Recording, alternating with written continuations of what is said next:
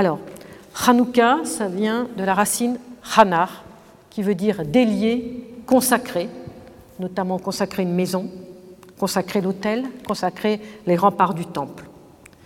Hanoukka, c'est une fête de l'inauguration et dont le deuxième nom s'appelle Chag Aourim, c'est-à-dire fête des lumières. Ça vous dit rien ? Bon. Cette fête est une fête d'institution rabbinique, donc elle n'est pas chômée et elle n'a pas les mêmes restrictions que toutes les autres fêtes. Cette fête s'inscrit dans une histoire politique complexe du petit pays de Judée où Alexandre le Grand conquiert tout le bassin méditerranéen et impose sa politique païenne à tous les peuples et notamment au peuple juif qui, lui, est monothéiste. Donc, sous Antiochus IV, qu'on appelle aussi Antiochus Épiphane, le temple est profané, l'autel renversé. On fait des rites aux dieux païens à l'intérieur de l'autel de Dieu, du Dieu unique. Et Antiochus Épiphane lui-même n'hésite pas à offrir des sacrifices aux dieux païens sur l'autel du temple. Je ne sais pas si vous voyez, c'est comme si ici on faisait des choses monstrueuses. Donc, pour nous, moi j'en ai la chair de poule rien que d'y penser, donc quand c'est vrai... Et à l'époque de cette hellénisation forcée, de cette paganisation forcée, le gouvernement grec interdit à ce petit peuple toute forme de culte juif.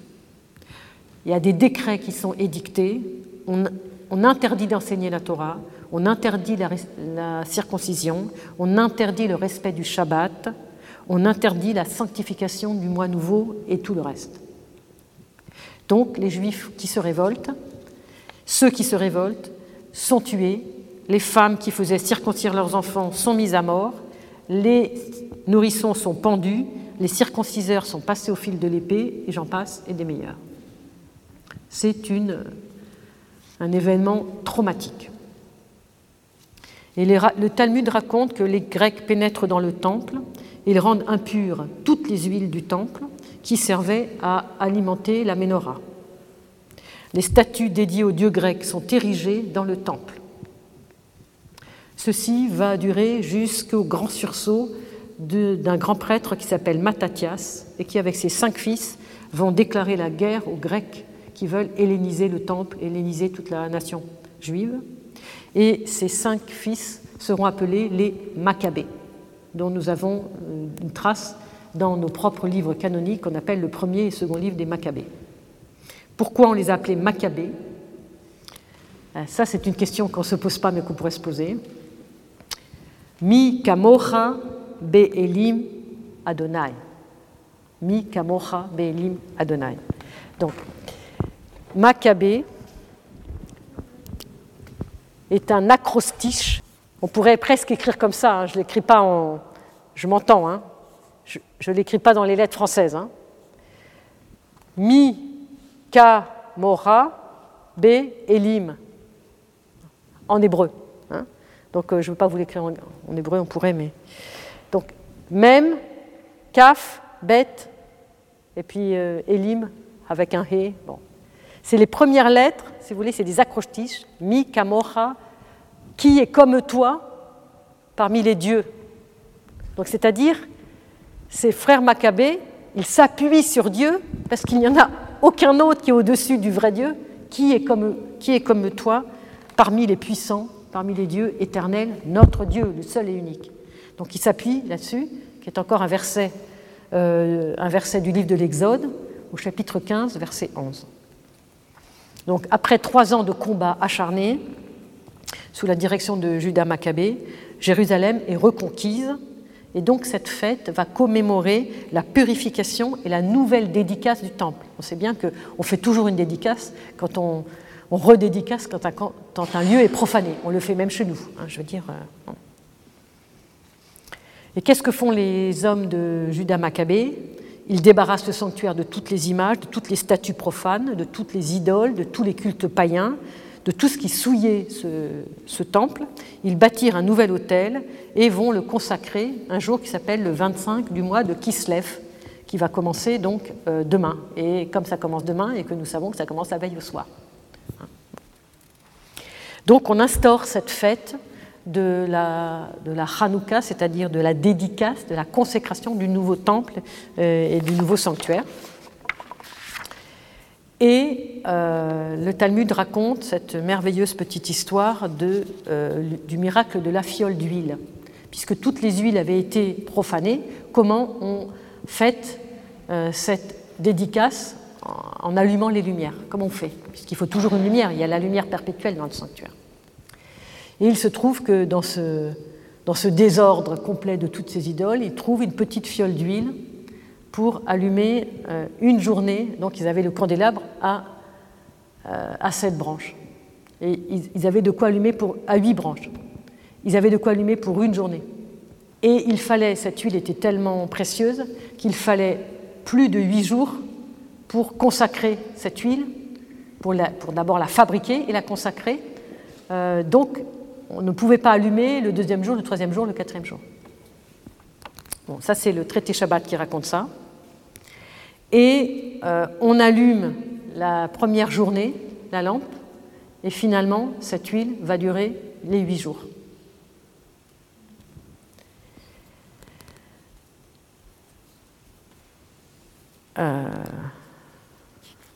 Alors, ce qui est très intéressant, c'est que nous avons gardé les 2 livres des Maccabées.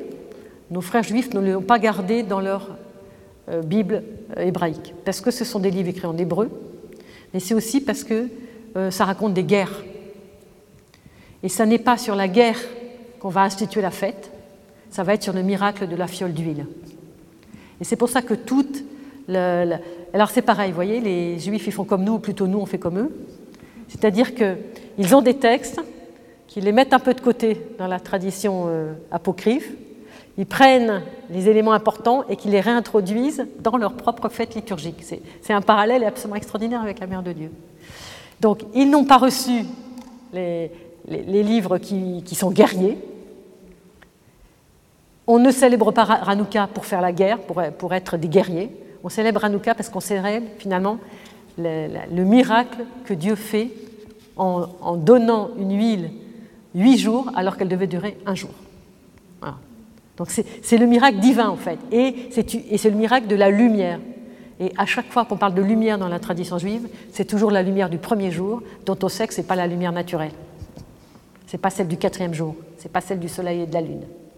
Donc il y a toujours derrière cette idée, c'est la lumière, la vraie lumière. Nous avons vu la vraie lumière. Et c'est la raison pour laquelle l'élément le plus significatif et le plus central de la fête de Hanouka, c'est l'allumage de ce chandelier à 8 branches qu'on appelle la Hanoukia.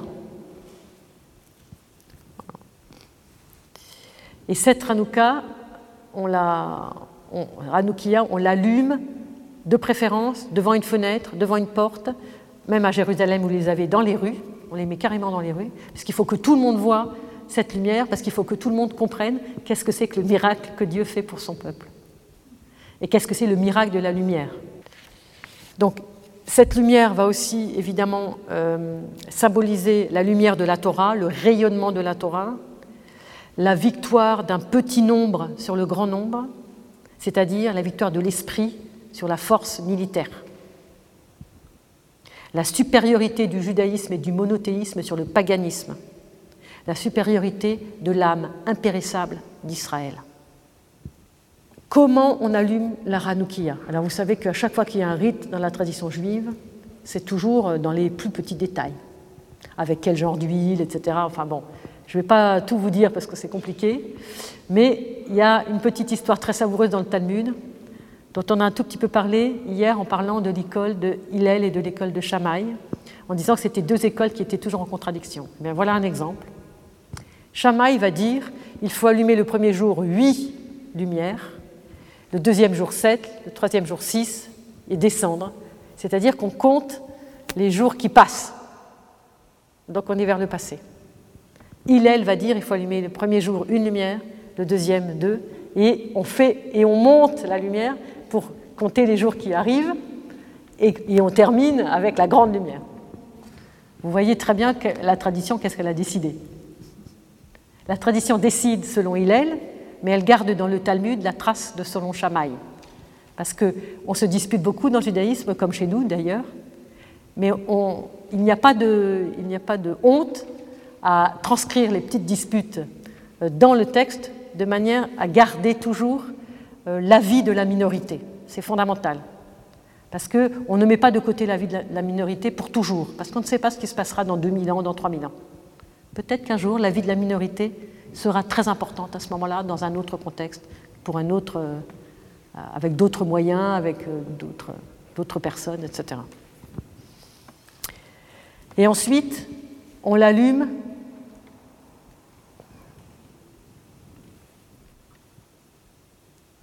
À droite, oui, c'est bien ce qu'il me semble. On l'allume à droite et on l'allume comme ça.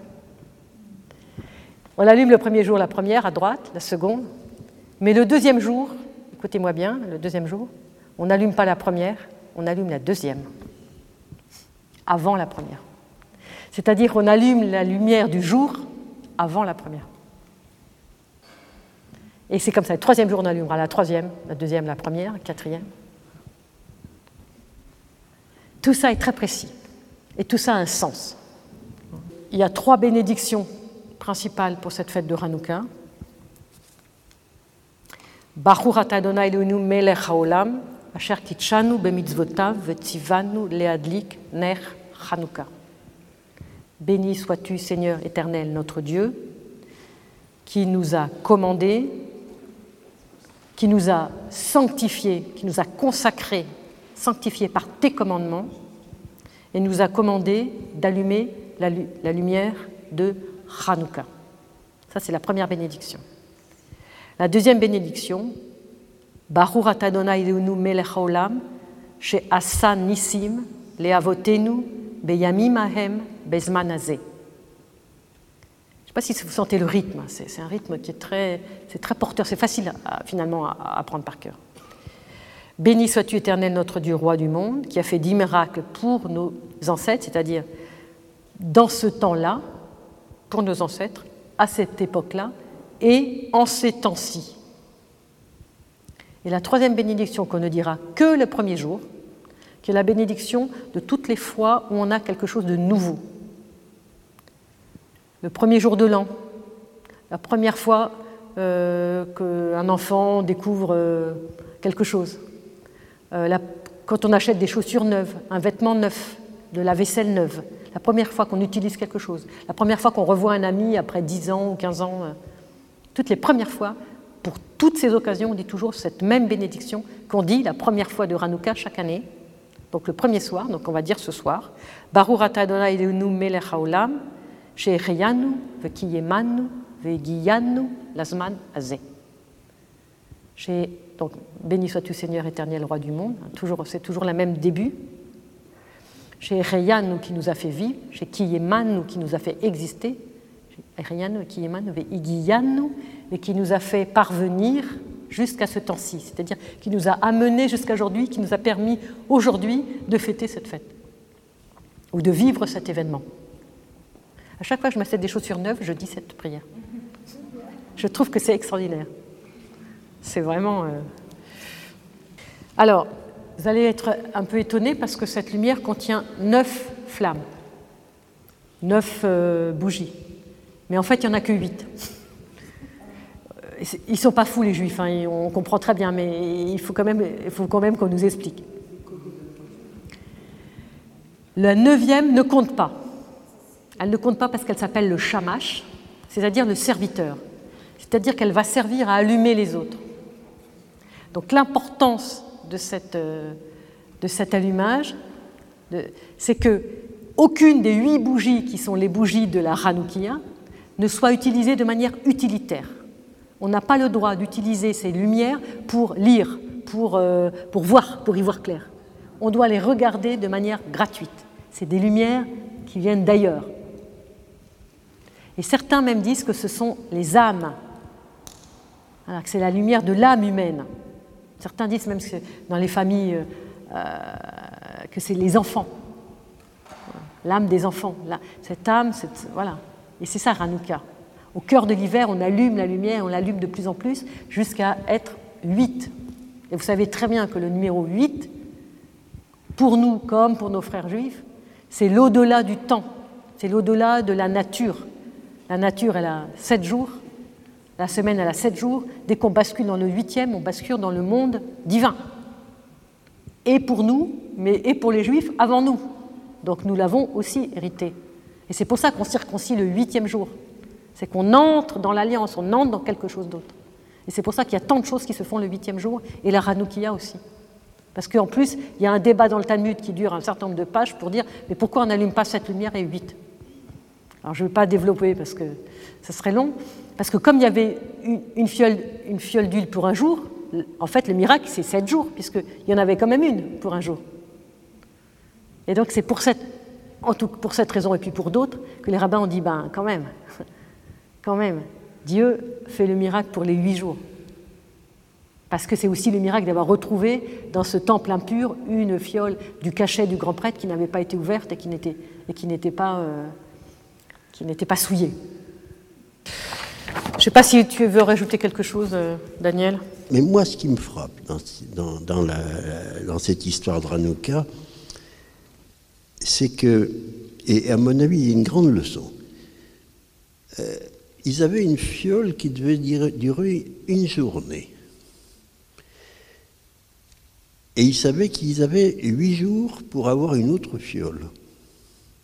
Ils auraient dû poser leurs affaires et s'en aller. Hein ?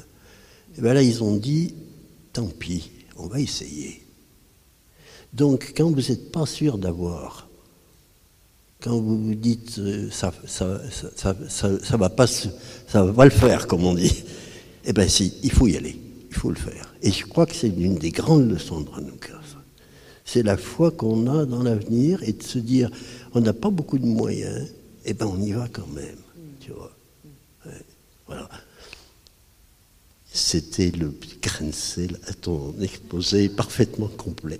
Il y a l'idée de Emouna dans la tradition juive. La Emouna, ce n'est pas la foi au sens dogmatique, je crois avec le credo, c'est la foi en la confiance. Dieu, c'est du solide. Amen, ça veut dire solide. C'est solide, c'est fort. On peut s'appuyer dessus. On peut y compter. Et donc c'est ça, c'est cette foi-là. Et cette foi-là, elle nous est demandée aussi à nous, de nous lancer dans l'inconnu. Le nombre de paroisses qui se sont lancées dans des constructions qui n'avaient pas 3 sous, et puis petit à petit, ou le nombre de monastères, on a tous des milliers d'exemples. On se lance dans quelque chose. Et puis Dieu répond. Comme Dieu a répondu pour Hanoukka, Dieu répond parce qu'il y a la foi, parce qu'il y a la relation, parce qu'il y a la confiance, parce qu'on est suspendu à sa volonté et qu'il répond, tout simplement. Il répond pour Hanoukka, il répond pour nous, il répond pour ceux qui ont la foi, qui ont confiance. Merci Daniel.